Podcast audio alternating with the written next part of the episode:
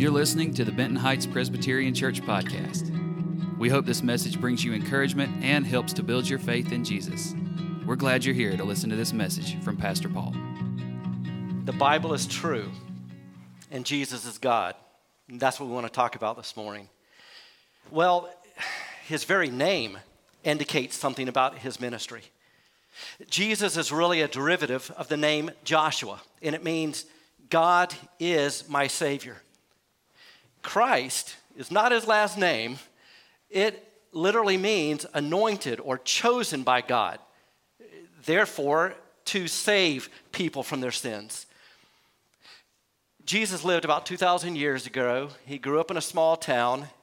His mom was a teenager, as best we can tell. His adoptive dad, maybe in his 20s, they were poor.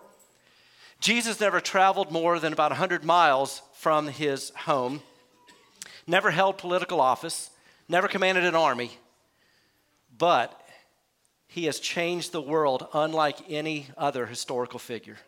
Because here we are a few thousand years later in the wake of the person and work of Jesus Christ, and we are celebrating his birth in this global event called Christmas. So we're here to worship, to meet with, to commemorate and celebrate Jesus Christ. And what I want to do, I want to look at some things that the Bible says about the person and work of Jesus. And so I'm really honored to be able to open the Bible for you. And I've been praying this week that God will use it to reveal to you Jesus and to change your life. For those of you who may not be familiar with the Bible, it is a library of 66 books, 39 in the Old Testament, 27 in the New Testament. And the Old Testament prepares us for Jesus' coming. The New Testament is his arrival, his life, his death, his resurrection, and the church growing in the wake of Jesus' life. And as I like to say, it's all about Jesus. These books of the Bible were written over the course of about 1,500 years through 40 different human authors in the course of 3 different continents and a whole bunch of different cultures. But in Africa, in Asia, and in Europe. That being said, when the Bible was written, about 25% of it was prophetic in nature. Prophetic means that God rules the future, God knows the future, God reveals the future. God anticipates and prepares his people for the coming of Jesus. Again, 25% of the Bible, when it was written, was prophetic, describing in intricate, incredible detail the coming of Christ. This means the Bible is unlike any other religious book. The Bible is has roughly 300 prophecies that were all fulfilled in Jesus Christ. In a moment, we're going to look at some of these, not all of them. We'll be here till next week. We're going to look at 8 of them. That being said, this is Revelation. There is God, there is us. And we don't know who God is. We don't know where God is. We don't know what God is like. So there are 2 options. Option number 1 is we can sort of take our best guess as to who God is, what God's like, where God is. The other option is revelation. And that is that God speaks to us. God reveals himself to us. God introduces himself to us. That's exactly what takes place in the pages of Scripture. And with these prophetic promises, as we jump into this, you're going to hear that every single one of these are BC, that they are prophecies given before Jesus Christ. With this one interesting footnote, history literally swings on the hinge of the life of Jesus Christ. BC means before Christ. AD is Latin for Anno Domini, the year of our Lord.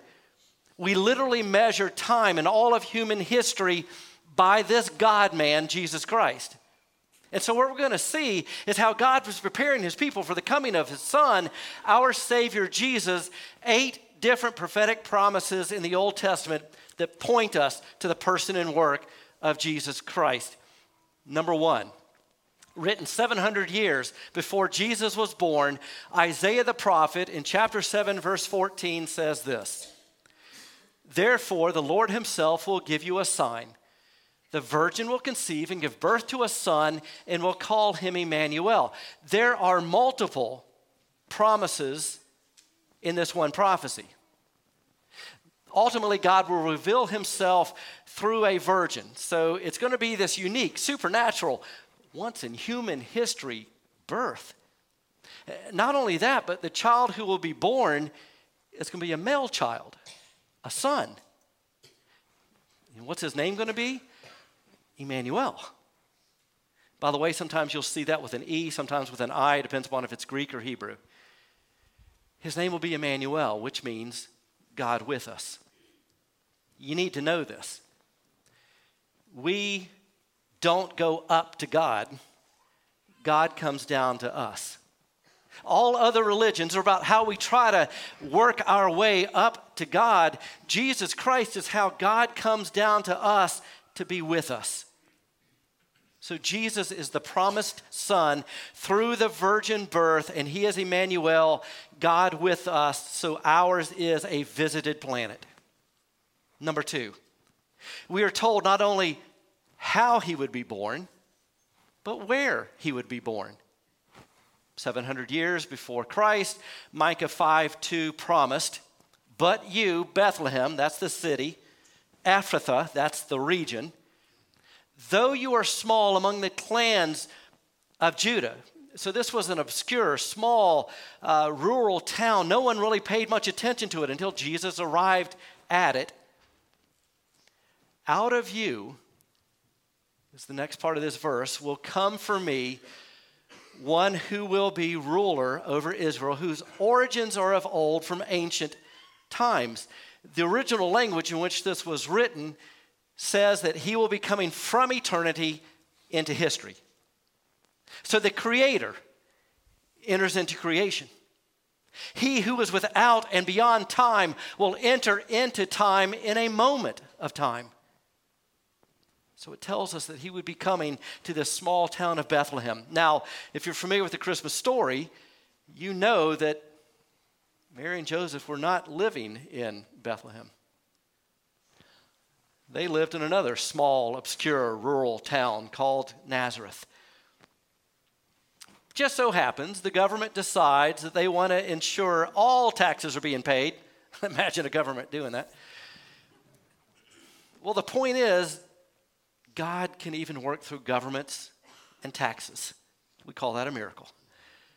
So what happens here is a miracle involving government and taxes, and they decide that everyone needs to go to their hometown, the family of origin town, to register for the census.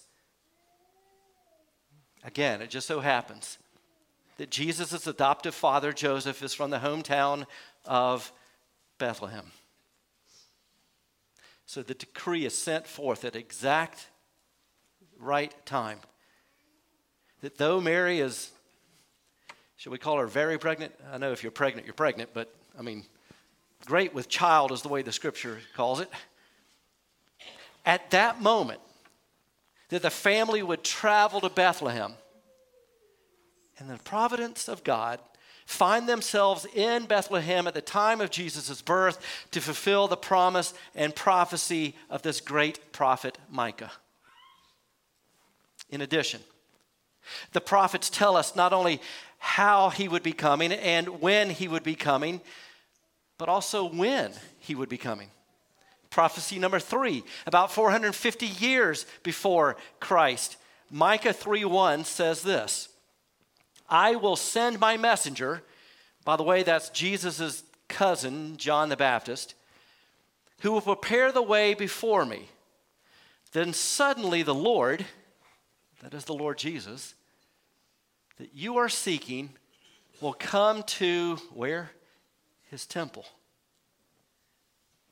The one that all human history is longing for will come to his temple.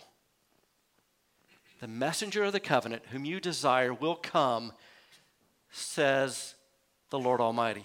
Now you need to know this. The temple was destroyed in 70 AD by the Romans. This then gives us a timeline, an historical timeline, that he had to come before 70 AD because the temple would be destroyed. If he's coming to his temple that now lies in ruins and rubble, I've been there, there is no temple. So, he's going to be coming through the womb of the Virgin Mary. He would be coming to the town of Bethlehem, and he would have to come before 70 AD. And he's going to enter into his temple, fulfilling all of that temple's ministries. In addition, number 4, we read from Isaiah 35, again, 700 years before Christ, we read this. These 2 verses, then will the eyes of the blind be opened and the ears of the deaf unstopped. Then will the lame leap like a deer and the mute tongue shout for joy. One of the ways we would know that we are a visited people and planet is that when the King of Kings brings his kingdom, we will see supernatural miracles unleashed, unfolded. What was promised is that Jesus wouldn't be a mere mortal. He would do supernatural things. We call them miracles. In the days of Jesus, he raised the dead. The lame ran. The sick were healed. The blind would see. The deaf would hear. And the mute would sing the praises of our God. You and I live in a cursed, broken, fallen world. It doesn't matter how many dollars we spend, how many wars we wage, how many prescriptions we fill, how many elections we hold. Until Jesus comes, everyone and everything is broken. But when the King comes, there is healing. When the King comes, there is deliverance. When the King comes, there is life. And this absolutely was fulfilled in the earthly ministry of Jesus Christ. Not only that, prophecy number 5, we then read how he would die. 1,000 years before Jesus walked the earth, we read this in Psalm 22. Dogs, which is a pejorative term used toward his enemies and critics, dogs surround me.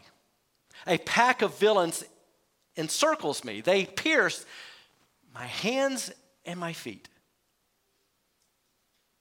So the promise was given that the Messiah, the Savior, Emmanuel, God with us, would be crucified through his hands and feet. What's amazing about this is that not only does it predict and promise the crucifixion of Jesus, but it predicts and promises the crucifixion of Jesus 200 years before crucifixion was even invented by the Persians. It says that Jesus would be crucified before there was crucifixion. You see, to silence Jesus, he was sentenced to death and ultimately crucified. And they crucified him by driving large nails into the most sensitive nerve centers of the human body. Where are those? His hands, his feet. This connects Christmas, his birth, with Good Friday, his death. In addition, prophecy number 6, the Bible tells us in advance that he would be betrayed. 500 years before Christ, the Old Testament prophet Zechariah in chapter 11 writes this. They paid me 30 pieces of silver. And it continues. And the Lord said to me, throw it to the potter, the handsome price at which they valued me. So I took 30 pieces of silver and threw them to the potter at the house of the Lord. Now that being said, it says that Jesus would be betrayed and that his bounty on his head would be 30 pieces of silver. Not 29, not 31, not bronze, silver, not gold, silver. Jesus was betrayed by a pretend friend named Judas Iscariot, who for 3 years was in the presence of Jesus plotting his betrayal. And when he betrays Jesus, he is given how many pieces of silver by the leaders? 30. Fulfilling this prophecy exactly. And when it says that it was thrown in to the potter at the house of the Lord, that was a portion of the temple that existed until it was destroyed in 70 AD. And Judas did exactly that. He threw the money into the temple. Prophecy number 7. Then the Bible tells us what Jesus would say when he dies on the cross in our place for our sins. It says this in Psalm 22, my God, why have you forsaken me? Friends, you need to know that when Jesus dies on the cross in our place for our sins, as our substitute, as our Savior, he quoted this very verse and he identified it, applied it to himself. As he is dying on the cross, he cries out, my God, why have you forsaken me? And when Jesus died, he was forsaken so that you and I could be forgiven. Christians like to explain this by calling it the great exchange. That Jesus is God who took our place and put us in his place. He died that we might live. He had condemnation that we might receive salvation. He was separated from the Father so we could be reconciled to the Father. He would endure wrath so that we would receive grace. You need to know that Jesus lived a life that we have not lived, a life without sin. And that Jesus died the death we should die, a death for sin.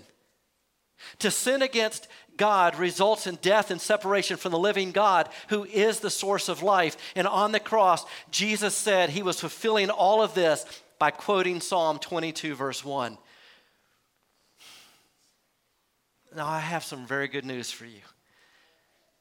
Jesus did not stay dead. Jesus is alive right now. Jesus is ruling and reigning right now. Jesus is the King of Kings and Lord of Lords right now. And we're going to sing in a minute. And when you sing, your praises are going into his presence as with the angels honoring, celebrating the finished work of our great God and Savior Jesus Christ. And here is the final promise and prophecy we'll look at today. 1,000 years before Jesus walked the earth, Psalm 16 says, "You will not abandon me to the realm of the dead." So the one who would die would not stay dead. "Nor will you let your faithful one see decay." We all sin, we all die. But there's one who dies and does not remain dead, because he did not sin, and he rises from death, and his name is Jesus Christ. I have such good news to tell you. This brings us from Christmas to Good Friday to Easter, and it's all about Jesus. Christmas is about his birth. Good Friday is about his death. Easter is about his resurrection. The good news is this, that everything that God promised in advance about Jesus came true in the life, death, burial, and resurrection of Jesus Christ. Here we are, a few thousand years later from these events. King and kingdoms have come and gone, but the Church of Jesus Christ remains. Movements and causes have come and gone, but the Church of Jesus Christ marches on. You and I are now part of the biggest movement of any sort in the history of the world. We gather with brothers and sisters around the globe during this season, celebrating and worshiping in the billions the person and work of Jesus Christ. If Jesus had not come, we would not be here. If Jesus did not rise, we would not be gathering. But we are here in the wake of the life, death, burial, resurrection, and the great victory of Jesus Christ. All this to say God knows the future. God rules the future. God reveals the future. And I have more good news for you. If you belong to Jesus Christ, He reveals a great and glorious future for you. Not only will you die, all of us will, but you will also rise. You will walk away from your grave. You will see Jesus face to face. You will enter into the kingdom of God where He will wipe every tear from your eye, and you will be singing His praises as His people together forever. So we're here to celebrate Jesus. We're here to honor Jesus. We're here to love Jesus. We're here to get excited about Jesus. And I would just say this in closing. For those of you who still have some skepticism, some doubt, my question is this. What would you give as an alternate explanation for all of these great prophecies and promises? I only shared 8. Remember, there are over 300 that are all fulfilled in Jesus. So if you still have speculation, if you still have doubt, I would have to say the burden of proof is on you. Because if God did not write this book through those human authors, then who did? And if Jesus did not fulfill all of those prophecies from the Bible, who did? We hope you enjoyed the message. You can connect with us on Instagram, Facebook, our website, bhprez.org, and subscribe to our YouTube channel to stay up to date on all our latest content.